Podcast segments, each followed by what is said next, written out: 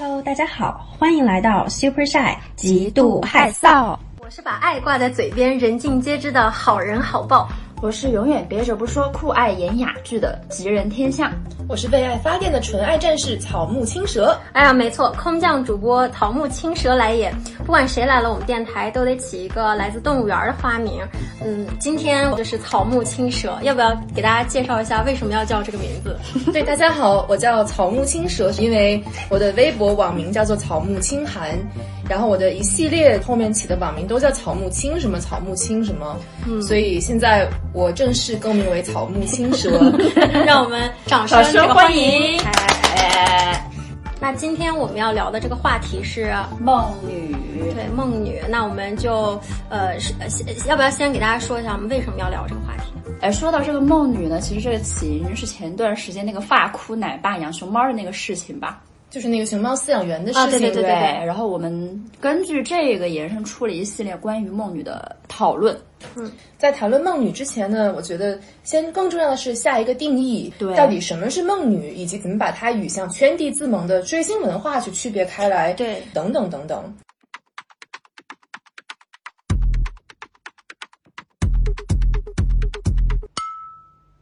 比较狭义的定义是，梦女其实是说是对二次元人物，也就是说对于一个不存在现实生活中的、跟你呃互动可能性是零的这样一个角色产生的纸片人产生的这样一种对于浪漫关系的幻想。然后像跟他嗯心态可能有点相似，我们后面会提到像是女友粉，对女友粉就是对于真人明星幻想自己和他有恋爱关系，这个叫女友粉。而女友粉跟梦女的区别，在我看来可能。嗯，大概率他其实还是基于这个人是不是真的，像喜欢上呃跟自己不认识的网红呀这样子，他其实不应该说真正归结在梦女的这个范畴范畴之内。但是呢，我们后面会谈到，其实会不会说这种心态又和梦女她有一些共通之处？对对对，所以虽然说的是梦女，但其实我们聊更想聊更广阔意义上的女性，尤其是年轻女性对于亲密关系的幻想、追求以及。他们究竟是为什么会产生这样的幻想？对，怎样进行这样的幻想？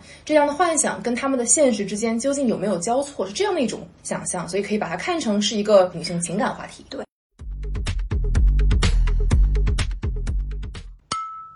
我第一次听说“梦女”这个单词，它就是来自于一个二次元的一个文化，对不对？对，那就是当时大家有跟我说，就这个梦世界，它是一个圈地自萌的一个亚文化吗？这对是亚是亚文化的一种，是的。然后，嗯，梦女像所谓刚刚提到这个梦世界嘛，它其实很多人他是会用心血跟努力去维护这个梦世界。比如像在 Lofter 和微博，嗯，基于同一个作品，大家喜欢上同一个人物，那就会有人写自己跟这位人物的同人文，就像我们看到的，像两个都是二次元人物同人文一样，只不过这个人是先为自己设定一个角色，而这个角色存在于。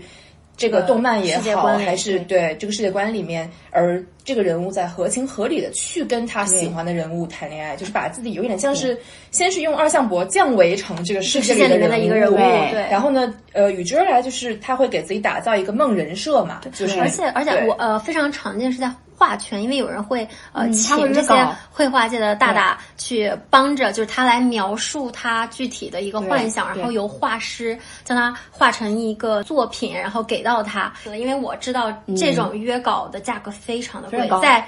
呃怎么说插画绘画作品在中国非常便宜的今天，他们这种画师为这些梦女对。产出的作品的售价其实是非常高，甚至我们还看过有一些微博上面会有一些未成年的小孩，然后用妈妈的手机呃买了非常昂贵的那画师的画，然后后来以未成年为理由去退钱，对吧？约文的也有，他们会给对方一个自己想要的名字，叫对方男主就是他梦的那个人物，然后女主就是他给的这个名字，嗯，然后这样是一种约稿，也有比较厉害写写成一个小说嘛？对，写成小说。然后长短的话，就是他们按照约定的来。然后也有一些是自己产出，然后他们就是产粮大大们，对产粮大大，他们有第一人称我。然后也有像我们知道有一些他同担，他是拒绝同担的，嗯，就同同同担拒否嘛。对对。那其实我们说到这个梦女的时候，它的范围可以非常的大，因为我记得之前我看杨紫她演那个《亲爱的热爱的》，亲爱的热爱的，对，我记得她有一个采访，她说到就是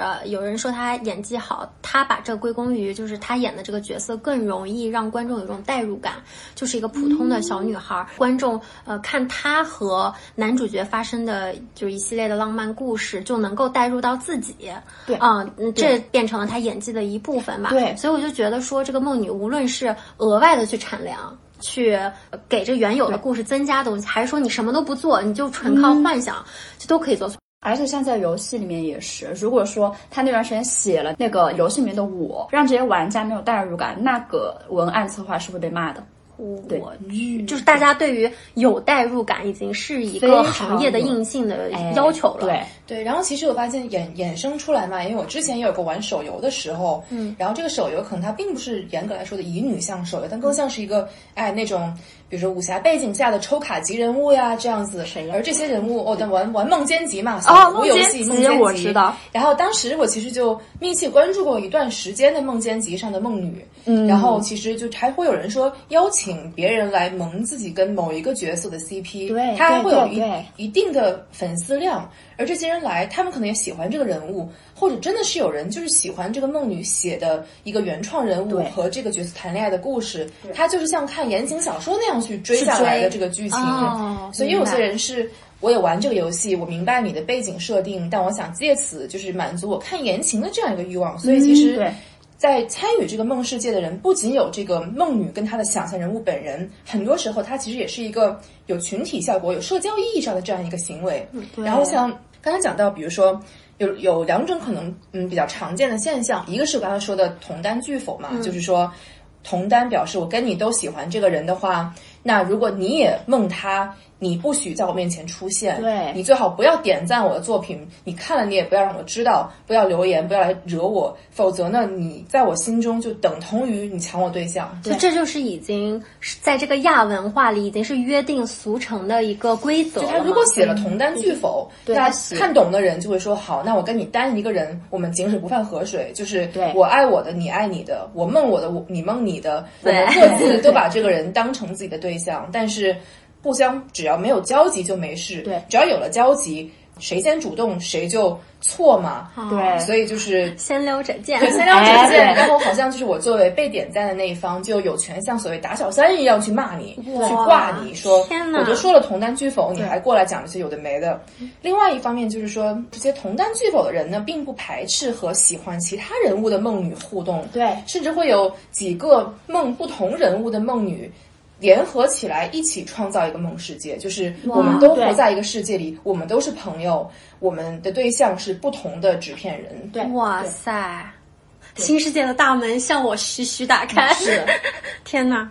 但其实是他们如果是没有同担拒否的，他就是我们。共同的男朋友，我们是会互相分享他。那这不会和那个同单拒否是相悖的吗？是相悖的，就是有那种人，然后有另外一种人，呃，他们是井水不犯河水的。对，然后像与之相对，像刚才不还提到了女友粉嘛？嗯，其实我觉得可能是，如果是放在像这种三次元的明星身上，你就没办法说同担拒否。嗯，我默认我是跟其他女友粉共享一个哥哥。哎，对。然后就是说，我们都一起爱这个哥哥呢。虽然我们是女友粉，但属于是我们群体性的，一起去咀嚼他的生活细节，把我跟同性之间的这种长期频繁的互动，一起分享他的图片，反而会在喜欢同一个哥哥的。嗯，行为中结成一种联盟，联盟我觉得另，我觉得在追星的时候和这个纸片人的另外一个差距是非常现实的，因为他们都是数据女工，嗯，他们作为女友粉的同时是必须团结起来一起做任务的，他们的行为是影响到现实的，对。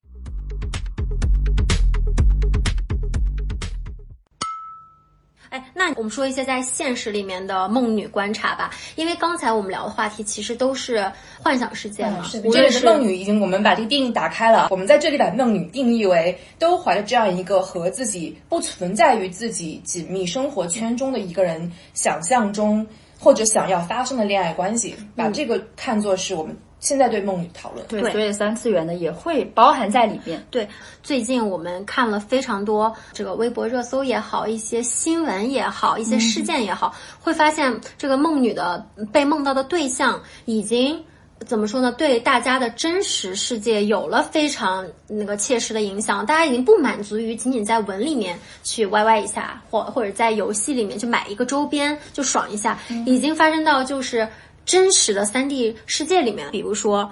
熊猫。对，我们一开始聊到了这个熊猫饲养员，呃，熊猫圈大家都非常喜欢的那几个花花呀，然后结果跟这些呃熊猫密切相关的一个人就是熊猫的饲养员，结果好像有一个饲养员他居然是有自己的粉丝的，对吧？已经不再是只喜欢那些小熊猫了，甚至他本人是有粉丝，然后他睡粉，然后把那个。粉丝的那个肚子给搞大了，就他不仅再是一个熊猫的代理人，他不是一个没有感情的熊猫饲养机器。对对，呃，一个是这个，然后刚才还说到，呃，丁真之前火了一阵的那个。他是四川的，是吧？四川的一个甘孜还是阿坝，比较偏远地区的一个村落里面的一个，我觉得长得很好看的一个男孩。然后他当时就是，我记得引起了一阵风风潮嘛，真真就是突然一下蹦出来的一个大网红。然后有非常多的女孩就是喜欢这种野性的，野性又纯洁，就很有生命力的这样的男孩子的形象。然后到后来我们才了解到，不仅大家喜欢他，甚至会爱屋及乌到。他的他的舅舅，他的舅舅甚至跑到他的村落和他们村里人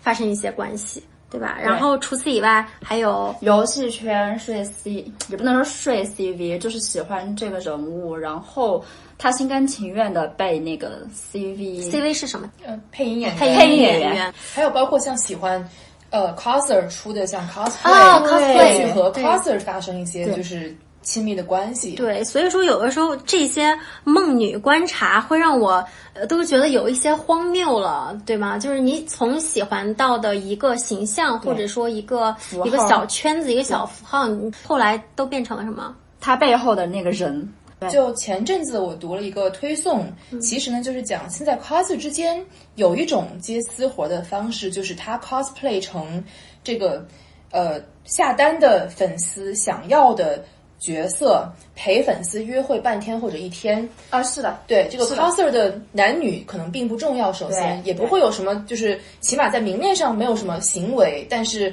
这个 coser 需要全程不出戏，他扮演是一个演员一样的角色，以这个角色的形象出现在呃雇佣他的人面前，陪他度过像就是约会一样约会一样的情侣般的一天，对。那我很好奇，就是这个下单的这个人，他可以就这样点到为止吗？他会不会一定程度上假戏真做？我一开始是喜欢的这个角色，但是随着这个人 embody 了这个角色的人跟我有这浪漫的 date 了之后，我变得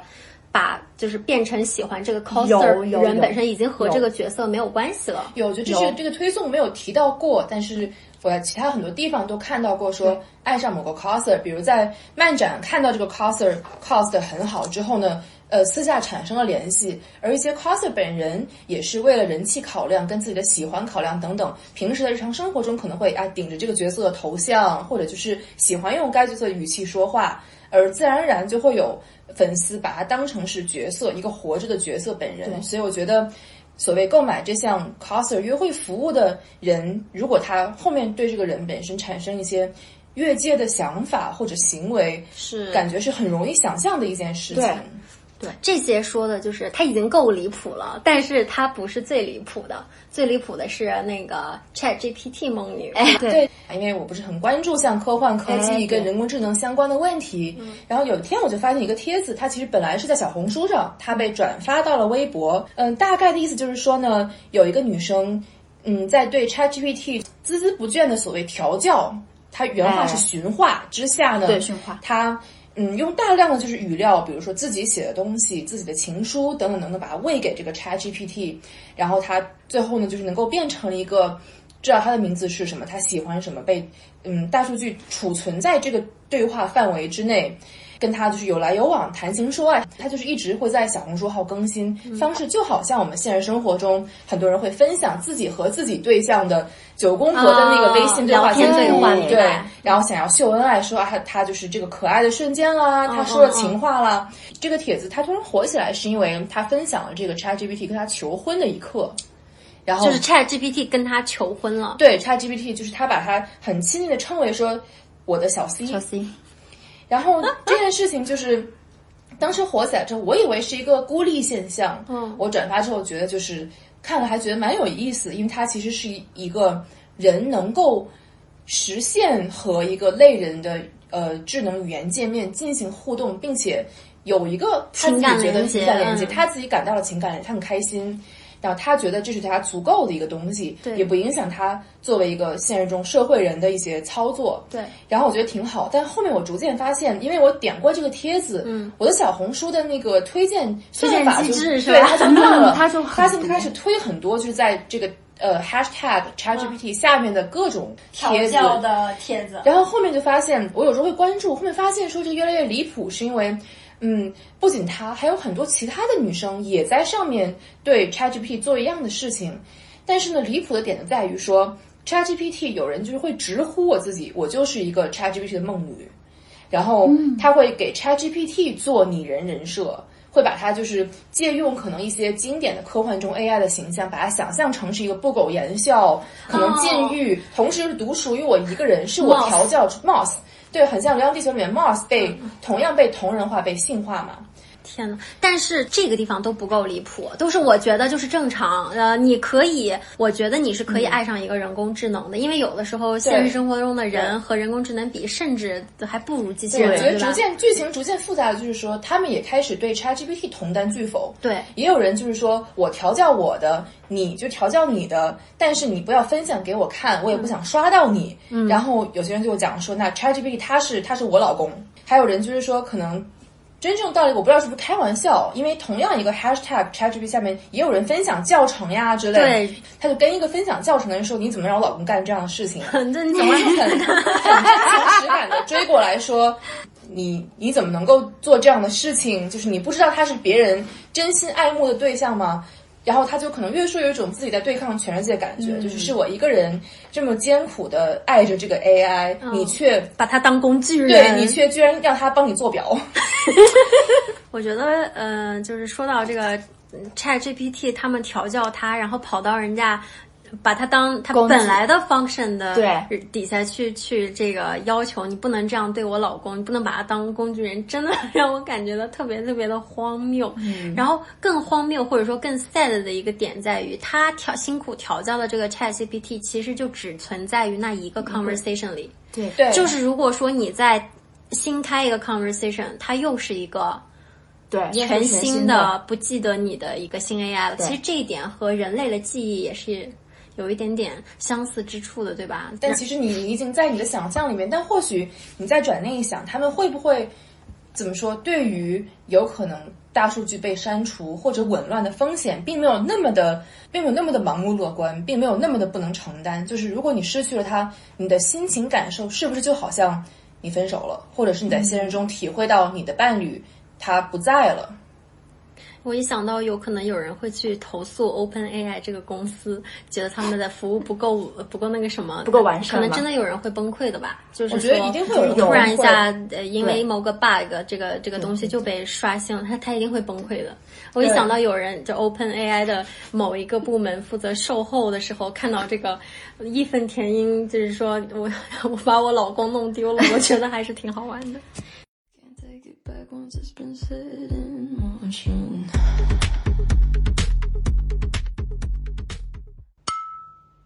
梦女的这些看似比较荒诞的行为，我们是想要说什么呢？就是因为包括那个跟熊猫饲养员呃去睡了，然后怀了孕的那个 那个女孩子，那个帖子的下面是有很多人在指责她的，说你是个 easy girl，你怎么就是和。这样的怎么这么蠢？和这样子的男的都会被蒙骗，对吧？而且他还长那么丑，巴拉巴拉。但紧接着就在这样类似的指责底下，就会有人又跳出来说：“不，你不可以指责女生，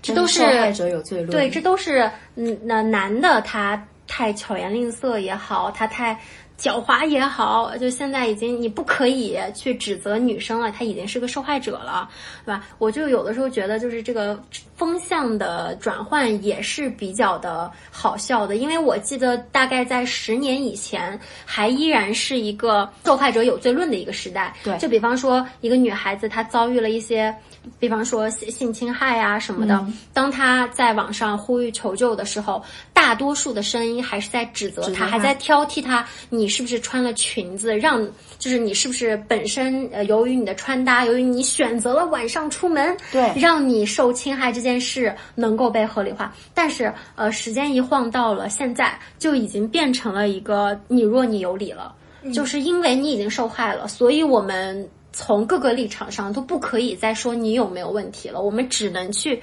不痛不痒的说几句那个加害人。就甚至于说，我觉得其实。两种论调是同时可以存在于一个微博评论区的，对，就是一边有人，但可能同时都来自于女性，就是又有同性指责你说，那你蠢呀，就是为什么这个事情你还会要去干？嗯，一方面又有女性就是说，那为什么不要内部割裂？对，不要内部割裂，就是男的之间，男的只会回护男的，说他犯了一个天下男人都会犯的错误，但是女性之间为什么就是？女的，就是出现这样一个女的，那也是合理的。我们就是无论如何要先骂男的，不能骂他，因为我们女性群体本身被男的骂的还少嘛。就是我现在很纠结的一个点就在于，我觉得这两个说法都挺对的。嗯啊，我现在已经是个没有观点的人了。我觉得他们说的都挺对的，但是，嗯，好像缺一个然后呢。其实我觉得有一点就是可能。大家分不清应然和实然的问题，比如说，我说我们说我们要团结女性，现在我们受到的侵害已经够多，生存圈子已经够小了，那我们应该做的当然是去团结大家，团结所有的人。但是实际情况是，当我们所有的人都。非常一致的在说没有关系，这个没有什么问题的时候，一定是有他并不懂这方面的呃道理，或者说是他真的就不知道这个里面会给他产生什么伤害的人，他就去相信这一点。我觉得实然是这个样子的。你说那些骂这个女孩子的，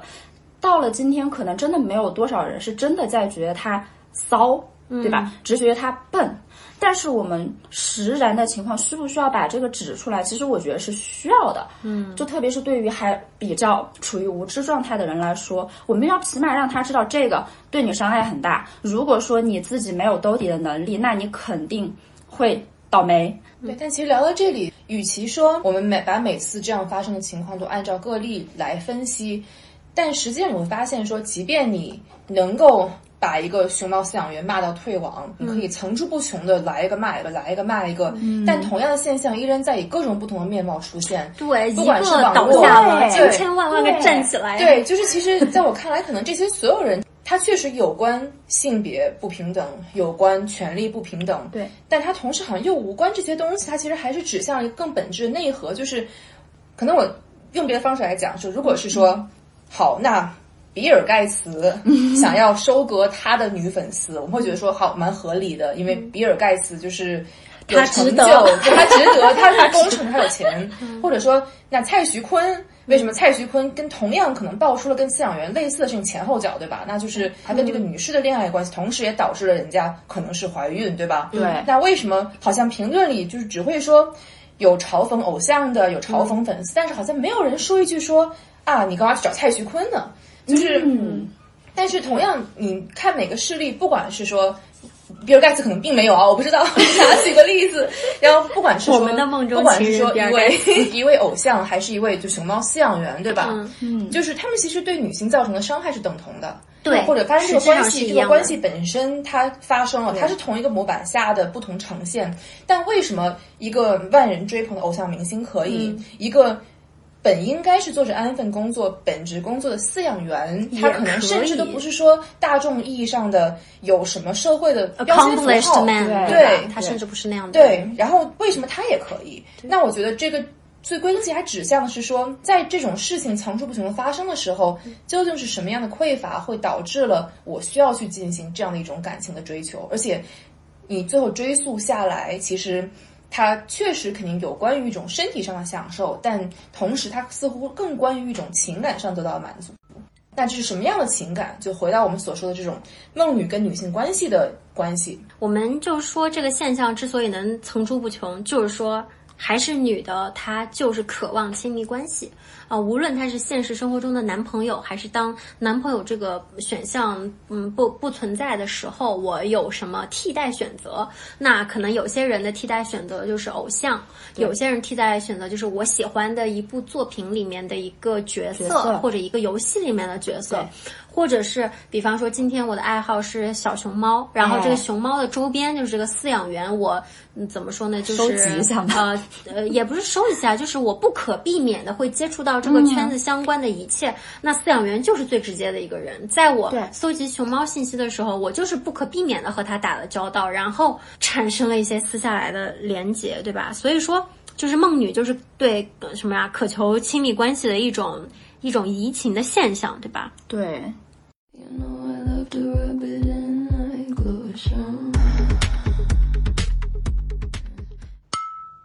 嗯，不仅是说我自己幻想出来的这条关系，其实我觉得梦女可能是，尤其是近十年，在网络以及就是网络这种粉丝文化变得盛行，人人们开始在网络上。数字群居嗯之后，数字群居这个词说的好好，之后才发生一种群体化现象。但其实早在这小学、初中嘛，在女生情窦初开的时候，其实很多人都是借着看言情来满足自己对亲密关系的渴望。想象，想象，就那个时候，其实很多人甚至脑海中都没有一个模糊的“我喜欢谁谁谁”的概念。对，但你去看言小说的时候，你会无意识的。不仅是说带入女主角，也是在带入这段感情。对我喜欢的未必是这个叫，比如说那个谁，龙日一你死定了。就我可能未必喜欢的是龙日一这个龙。对，天使街二十三号是吧？谁没有看过《麻雀要革命》呢？对，什么什么呃什么那小子真帅，那小子真帅，对对对，都都是我们在青春期的时候情窦初开的时候，其实都呃怎么说身临其境的。感受过别人编造的浪漫关系，对，但我我自己可能是我自己的体验吧，就是在我可能想要认识到到底什么是浪漫关系的时候，可能我接触的是啊，龙日一你死定了，但我并不觉得我是爱上了龙日一。但这不妨碍我在观看龙日一跟女主角之间的互动的时候，感觉有一种就是哇，好浪漫，好甜。可能说我会根据龙日一在脑子里构建出来一个啊，有点坏，然后很英俊，然后就是体育健将，怎么怎么样的一个很模糊的男生形象，并且致力于把后面可能看到跟他有点相似的人往里面套。对，是是是，甚至每一个女孩好像在呃十三四岁的时候都会去尝试写作。对对，在尝试写作的时候，写的一定是这种，你写的肯定不是家庭伦理剧哦，对你写的肯定是一种那 谈恋爱的校园爱情。然后你就会去为自己去塑造一个你会爱上的男主，然后把自己塑造成自己想成为的那个女人。但但你你说到这儿，我突然在想，难道就是在这样的心态里面，你？究竟在一个十三四岁很关键的成长期，你究竟是在单纯的享受这样一个幻想的爱情，还是你在你在梦他的过程中，更重要的比重是把自己想象成一个什么样的人会被这个人爱上的有魅力的人？是我想成为那类人，跟我想拥有的什么东西，是一个自我意识的想法。对，但是嗯，也不一定，因为有的时候会让人有代入感的女主角她是普通的。我我曾经很着迷的一种设定，就是天降一个大帅逼，然后他他爱上了呃作为麻雀的我。哦，对我是如此的普通，但是你在所有人里面就是死心塌地的爱上了我。它无关乎我一定要成为一个有魅力的厉害的人才能够被爱上，而是嗯呃，就是你一个被爱上本身。哦，哎，那我跟我跟蛇蛇这个是差不多的。我记得我第一次梦是泡沫之夏，然后当时我干的事情就是我一直在思考。到底是这个洛西好呢，还是这个欧辰好呢？然后我看到女主，因为我伊人嘛，就是。有点咋咋呼呼的，但是那个女生她是一个出身不太好，然后又受尽了苦，自己特别坚强，特别冷静。然后当时我就特别有意识的想要成为一个非常冷静的人，就想要不要那么咋咋呼呼，我要冷静，我要淡定，我要经受一些苦难。然后我就想，嗯，要是经受了这种苦难，我就像一个主角一样，游离于各种大帅哥之间。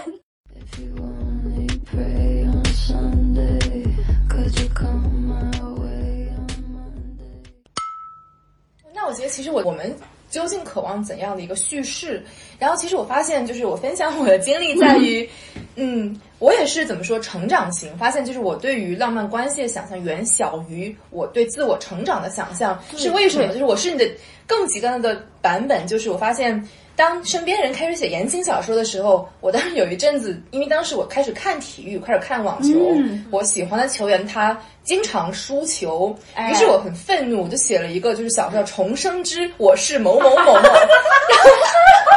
重生文学鼻祖。我就会就孜孜不倦的描写我看过他每一场输的比赛，并且描写他赢了，就会有过这样一个情节。是是。然后但我在描写他的时候，虽然我是第三人称，但我内心带入的是他。然后从那之后，我发现我就不再。从言情小说里面找女主来带，我就开始转向了我就是大量吸入就是武侠、科幻、奇幻的时代，因为这些作品里面当时的情况下描写的基本全是所谓的大男主。对，我发现我反而是在大男主们的身上找到了我想要代入感，导致所谓的浪漫关系，我便不再对其拥有想象。是我发现我找到了。满足我梦想更便捷的代餐方式，就是我去代入像郭靖，对，是这样的一种心态。对我，我跟你就是从结果看是一样的，都是不需要从言情小说或者从女主身上去寻找那种代入感。对，但是我的根源和你不太一样，我是因为这些女主角身上总有一些让我恨之入骨的点。就是他是要么就是菟丝子，要么就是圣母，对吧？对对对，嗯，就是不不让你怎么干，我非干，然后自尝苦果，然后制造一些矛盾；要么就是一些真正的那个小白花，呃，弱不禁风，总是受到各种摧残。我发现，就是这些被刻画出来的女主角，没有一个是。能被我认可的，对，就是我读到最后我已经带不进去了，我恨之入骨。哎，我跟你讲，我的根源跟你是一样的，但是我的结果就走歪了。你们记不记得前几年赵丽颖演那个《楚乔传》啊？我看过。然后她的原著是《十一处特工皇妃》，是我第一个看的转型的言情小说。但是这类小说它其实有一点。套着言情小说的皮儿，然后把那个女主变成一个非常牛逼的人，然后她反而恋爱的情节要少一些。嗯，我也是跟你一样，我觉得这些人怎么回事呀？不太行。然后我觉得我自己想要带入一些能成长的，我就开始看诸如这种取了很土的名字，什么十一处特工皇妃啊，什么暴君我来自军情九处啊，还有被大佬们传宠后我也翻了。好，这是现在 还没有连载吗。对我。我就开始看这种，然后你们知道这种的那个小说，比如说这三章都在写他们谈情说爱，是会被评论区骂的。你怎么这么多章都在写这个东西？女主的成长跑哪里去了？是这样，说明读者进步了呀。而且我发现我当时带入的无一例外都是那种武力巨强的，然后我自己又成不了。你想我这个身板儿，对吧？练也练不出来。所以你向往的不是爽文本身，而是那个人设里面的那个力量感和成为一个有力量的哪里强大的人。对对。但我觉得这个事情可能又到了，就是我再大一点的时候，回头看的时候发现。我极端的带入男性角色，并且只选取他们身上，就是说。他们好的特质，当时在我的能够目目之所及的范本里面，我能带的，像比如说，我有一阵子经常，呃，有点丢人啊，就是不丢人。有一次我很印象中很很深刻，你们知道《三体二：黑暗森林》后面的逻辑就是，嗯嗯，别人都讨厌他，不信他，然后他就去叶人杰的墓旁边自己挖个坑躺下来，还发高烧，然后说我对三体世界说话。我就年少的时候经常会想到逻辑，然后我只要就有一天我一发烧，我发烧之后很痛苦，然后然后我就 我就不想上学，但是我就发了之后，我爸妈觉得说你什么这么多事儿，你就赶紧别躺着，别装死长虫。然后当时我觉得我很被误解，我觉得我跟逻辑同频了，然后就躺在我的初中生小小木床上，仰望天空，边流泪。边就是哭泣的说：“我在三体世界说话。”然后我后面提炼出来发现的是，说我需要的是罗辑也好，还是说像啊郭靖、乔峰也好，是他们身上的一种莫名其妙，比如说英雄气概，对，比如说一个一人独当一面的勇气，比如说被全世界讨厌，我有勇气挖个坑躺下来，孤注一掷做一些事情，这些特质本身其实并不分男女，但是当时的我只能够在男性角色身上找到，找到这些特质，仿佛他们为之牺牲的理由，不管是说乔峰在雁门关被大家围攻跳崖，还是罗辑躺坑里，他其实都是有足够宏大的。人类也好，一个族群也好，武林也好的生存安危为根基，系于我一身。嗯，它是一个足够体面的理由来让我去做我的这种英雄主义的牺牲的想象。但同时，像换成言情小说里面一个，我看到女主同样可能发了高烧躺床上，说我愿意为了男主放弃我的命，我觉得这个理由有点有点不行啊，对，就是我带不进来。对，但是后面我发现说渐渐有点不对，是因为。我的成长轨迹当然肯定跟罗辑、跟乔峰他们并不一样。我作为女性，又有一些不是我躺在坑里对三体世界喊话就可以解决的一些问题。对，所以说这个时候就会觉得说，呃，没有足够的文本能 speak for me。然后当我是一个女性的时候，对。但同时你会想说，刚才向向讲的所谓的这样一个大女主爽文叙事，你又会觉得，当你。去掉言情线、家庭线、成长线，你只剩下女主，好像你遇到什么事情都一定要冷静、强大，而且是要要心狠。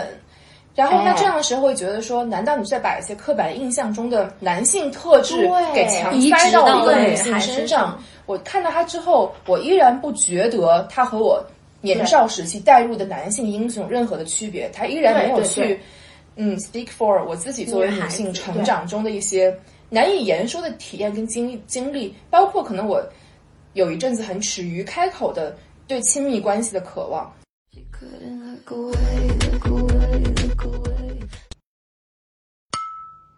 其实说到底，我们对于亲密关系是有渴望的。无论说这个渴望是作为一个人的天性，还是说我们从小接触的各种文本为我们灌输了这个东西，我们是有这个需求的。对。但同时，这个需求因为种种的原因，就是没有被满足过。对对对。呃，最近不是特别热播那个《我的人间烟火》，是不是？然后那个里面的女主角许沁，她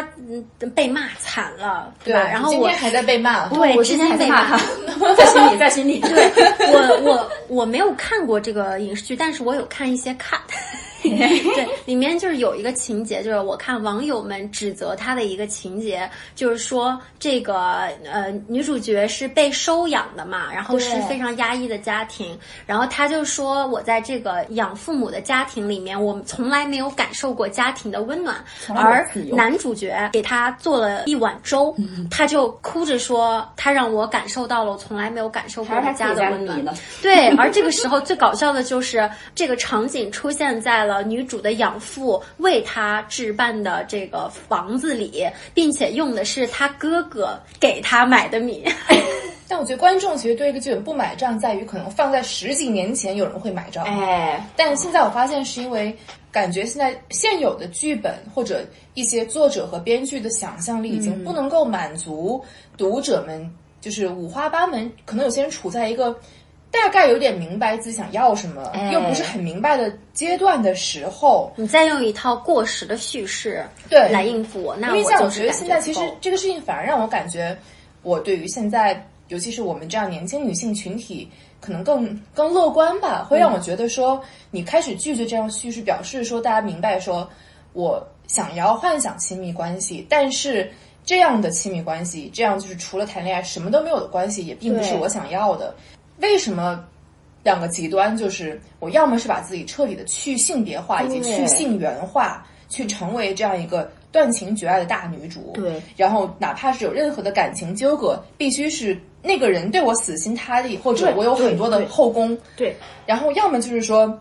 另一个极端，像我刚才讲，我们刚才讲这个剧一样，许沁这个剧一样，他要怎么说？为了一段恋爱关系。抛弃家庭，然后里面描写的工作场景被人吐槽了很多嘛？对，就是我发现现在大家其实逐渐开始在这两个极端之间寻求一种为什么作为新时代女性，我们不能够拥有一个个人发展、事业、爱情都能够得到的这样一个可能每个都不尽完美，但是我凭什么不能什么都有？为什么说这个言情剧本身被骂？嗯，然后以及它跟梦女文化现在盛行的关系是什么？就是我觉得很多人开始不满足于说我去全盘接受别人给我造的这样一个梦，因为可能我工业糖精对这种我磕到后面难免被一些人的三观膈应到。外部的叙事都已经让我感到不适的时候，我是需要一个为我量身定制的亲密关系幻想的。对，然后我可以把它发展成一个永不完结的连续剧，而且这样其实也是发挥我的能动性。不管说我有没有写作经验，我都愿意去写，不管是给别人看还是我自己留下就好。而在这个写作的过程中，也是我在。完善我的幻想的过程，就是我不管在外面什么样子，我可以随时逃进我的想象世界。对，而这个世界里，我不仅能够成为我想成为那种人，同时还可以得到一份完美的爱情。而更重要的是，作为可能狭义上二次元也好，还是说 AI 也好的梦女，更重要的是，这个人不会伤害我。我喜欢一个二次元人物，我即便就是写了就是几百万字跟他的黄文，我也没有怀孕的风险。对。而且我发现 AI 它还有一个好的，就是我们平常玩游戏也好，还是说看小说也好，很多时候其实都是由其他的创作者创造出来的这个角色。但是像 AI，它甚至对方是会回应你的，这个对方的回应，它甚至还很像一个现实当中的人。你不知道他会回应什么，但是你知道他一定说的话题也好，回应的内容也好，跟你和他说的这句话是有关的。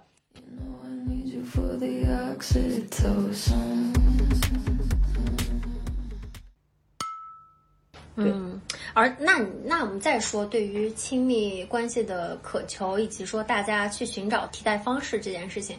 嗯，你们不会觉得说这些东西它其实都它本身是很贫瘠的，然后是我们在想象给它丰满，嗯。而且也不仅仅是我们梦的这个角色本身了，我们在呃真的在谈恋爱的时候，也经常会发生那种，是的，就是他到底是个什么人？就是我发现更能蒙蒙骗女孩子的人，男的都是那种话不多的男的，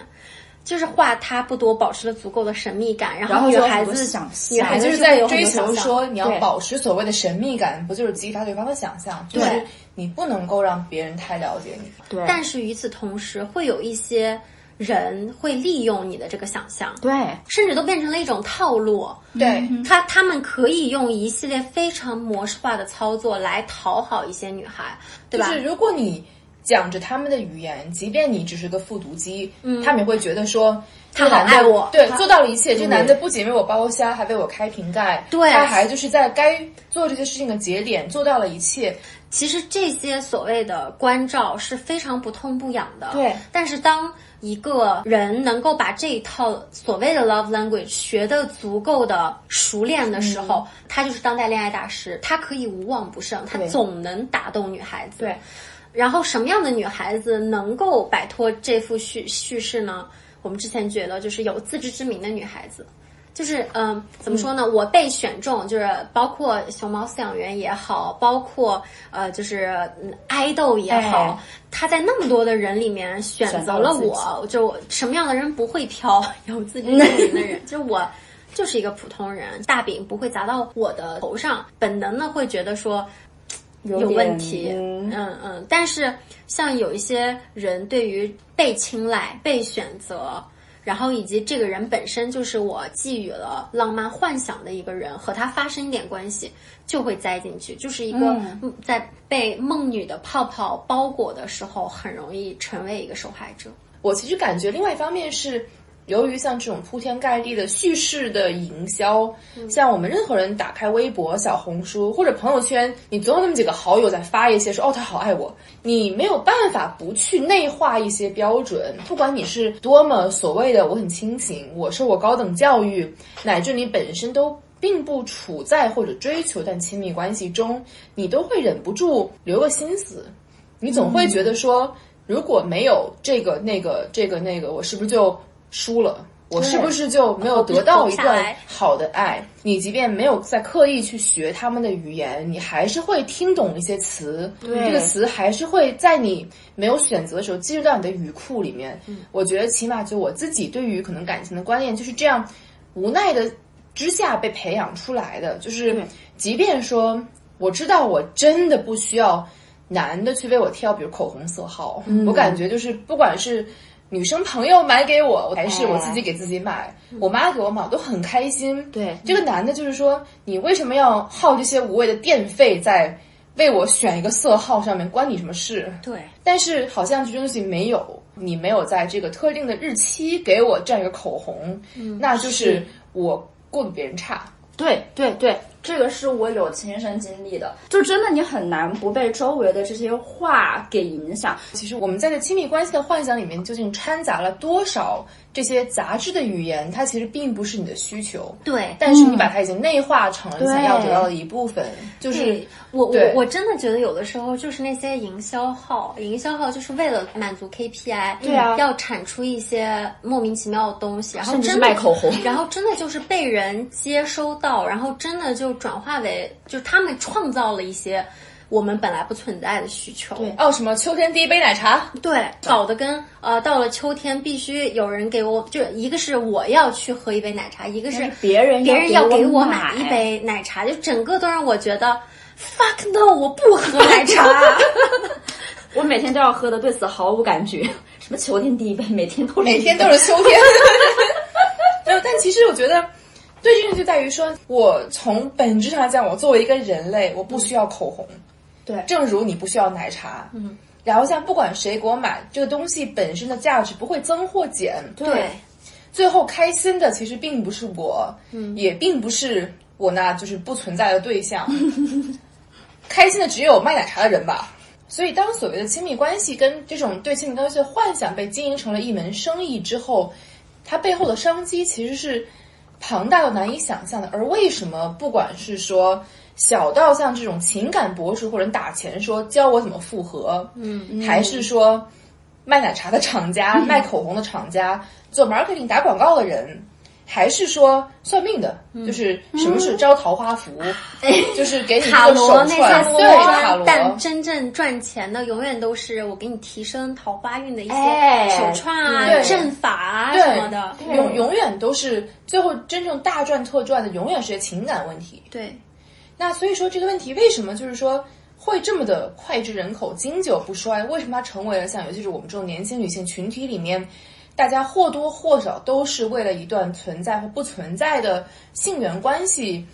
花钱，嗯，不管是说从所谓我们可能服美役，嗯嗯嗯，还是说学习一些对方会喜欢的伎俩，就是为什么他兜兜转转还是会回到自己维护这样一个想象中的亲密关系的过程之中。所以说，就一方面是我们确实有这个需求，想要拥有一段浪漫的亲密关系。而这个亲密关系的需求，其实是从年轻，从十八岁就开始到六十多岁，它其实都不停歇的。所以我就觉得，捕猎女性群体是完全可以做到的。一个是本来内驱，他就有这个情感的需求；一个是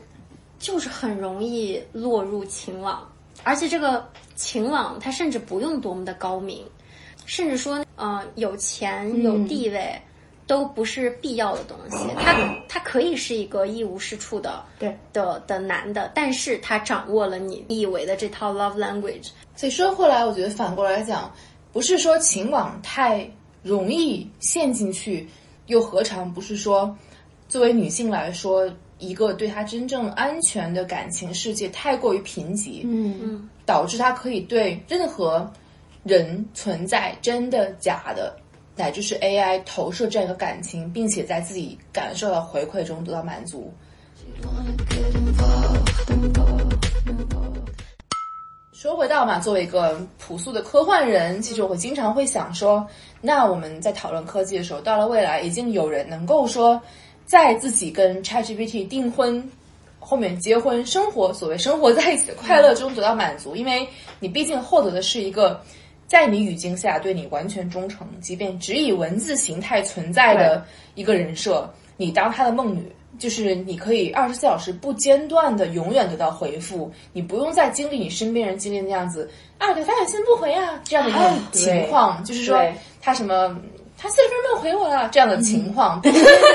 就是说，呃，爱上人工智能的算爱情嘛？其实从你这个说的这个角度，我觉得完全算，甚至还比真实的。很多爱情和意要更加的令人满足。就其实你说实话，你能够去谴责梦女也好，还是说跟 AI 谈恋爱也好，如果 AI 智能化到了一定程度的时候，我相信其实会选择与他们展开亲密关系，尤其是说当它可以辅助给你一些，比如说视觉刺激等等，或者哪怕是说成为就是说一个能够与真人一样的仿生人。这样的情况下，我觉得会与仿生人进入爱情关系的人，会比我们一开始可能想象多得多。因为其实我们聊了这么多，不管是说一套约定俗成的 love language，会逐渐渗透在社会语序中去改变你的想法。我觉得其实人对于和另外一个不完美但真实的人类碰撞的渴望，其实没有我们想象那么强。我们总说人工智能跟人之间最后的壁垒肯定是感情的表达，但有多少人他是混沌的想要追求一个自己想象的感情，对，亦或是清醒的追求一个我知道是想象，像梦女一样，但我就是喜欢，嗯，我就是可以逻辑自洽的去进行这样一个对亲密关系的探索，并且永不受伤。你在说理解，其实你的伴侣未必真的。能够比人工智能更加理解你，对。对，甚至有的人他自己都不理解他自己，对对吧？如果说人工智能无论是通过算法，或者因为有的时候淘宝和抖音，对大数据真的比你本人都要了解你自己，那我觉得人人工智能很有可能有一天它的理解力就是比另外一个人类要要强，无论从呃能力还是动机，Chat GPT 却能熟记你。喂给他的每一个语料，对，深深知道打动你的每一个情书应该怎么说，怎么写，以什么样的方式来满足到你内心最柔软的那个地方。嗯，那爱上人工智能算爱情吗？显然算。就它其实算是你个人雕琢出的一个皮革马利翁吧，就是它是独属于你的美丽的雕像。然后像其实你再去抽象化，你想说人对亲密关系的想象里面，可能有忠诚，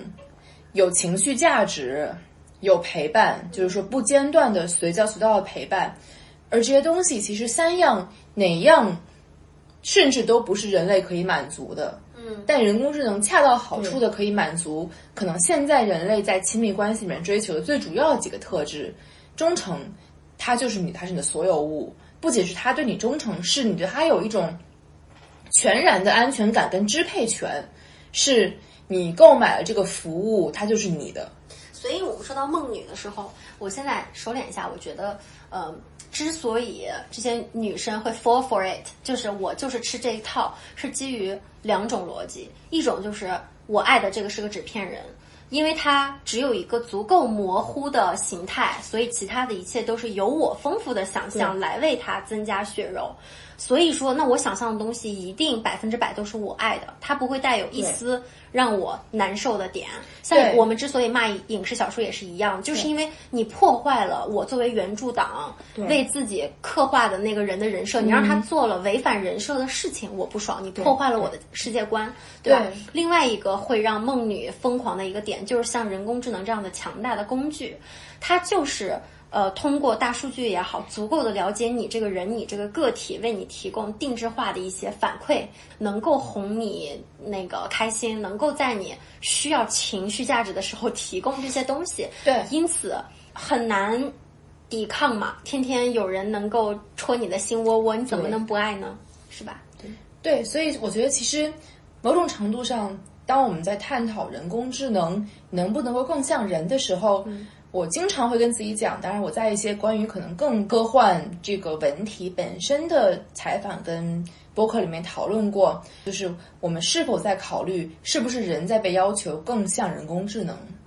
就是当你如果你选择你爱上的是一个人类，你要接受他不能够时刻陪伴你，他有弱点，他有私心，他有阴暗面，他有不真实。你爱的人可能是一个普世价值下的坏人，嗯。但他是个所谓真实的人，我们都说我们想要真实，我们想要所谓这种来自真实的人的无条件的爱，但这句话本身就是个悖论。对，就是你选择接受了真实，你就不可能拥有完美。嗯。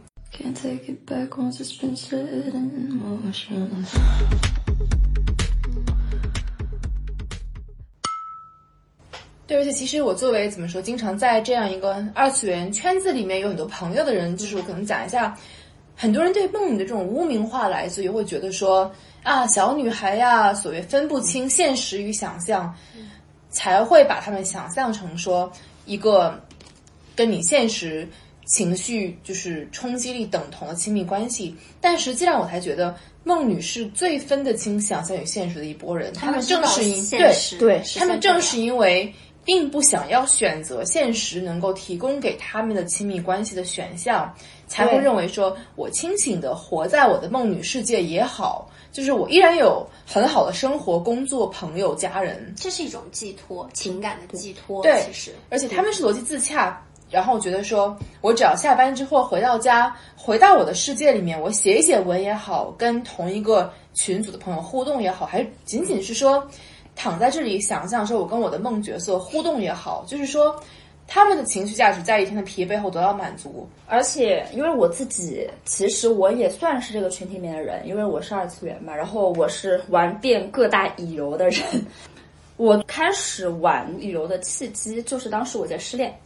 哦，我确实非常清醒的。知道这个是假的，但是与此同时，我也非常清醒的发现，它就是可以满足我非常多的情感需求，因为他们那些游戏厂家非常知道我们的心理，他会在一开始上来的时候让你不氪金，但是你会得到很多朋友圈、很多短信，所以所有人都知道女孩子要什么，是不是？就是自己不知道。对。对你就会收到，就是我喜欢的人设，就算是他不是我喜欢那种类型，但是如果是有这么一个人放到现实生活中来，他也是个非常非常好的人，就是这么多个人在给你互动，在跟你说话，然后再给你提供一些甚至是真实的帮助，因为有时候他们是正儿八经的能解答你的困惑，能宽你的心，比起现实生活中的男的来说。所以我也是更有想的，是不是更理想的世界应该是那种，就是有一个完美的高科技能够。托住我们的情感寄托，能够满足我们对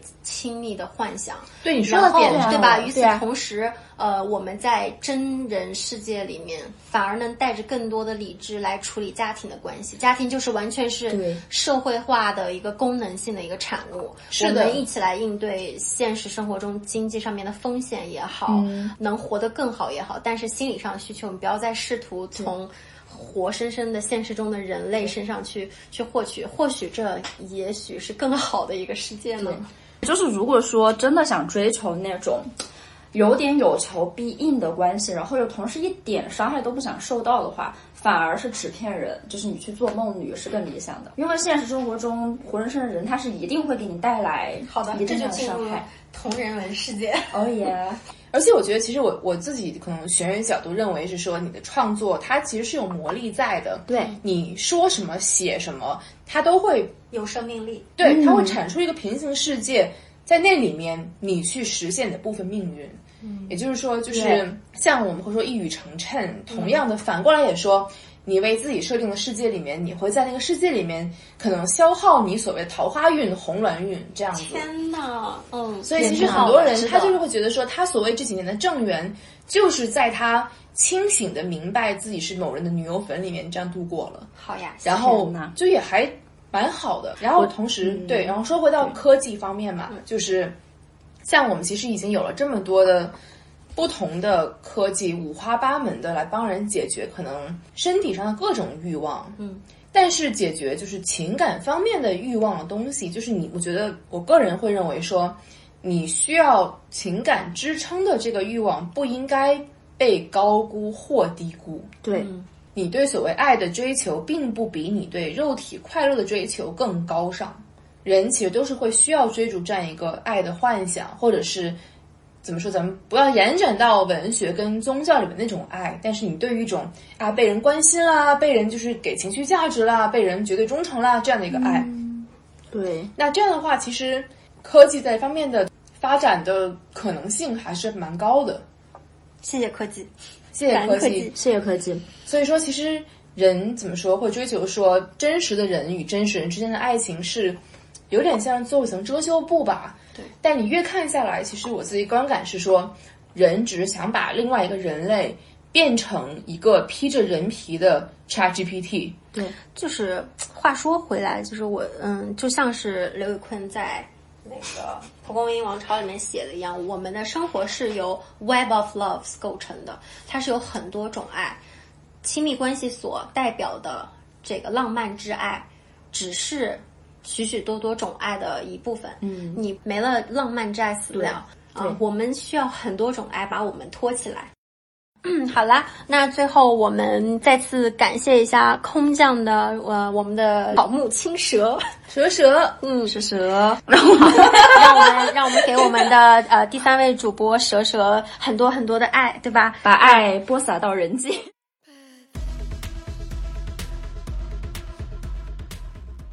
今天呃时间也差不多了，我们这期节目就要告一段落了。那欢迎大家在苹果 Podcast、喜马拉雅、小宇宙或者网易云音乐上订阅收听我们的节目。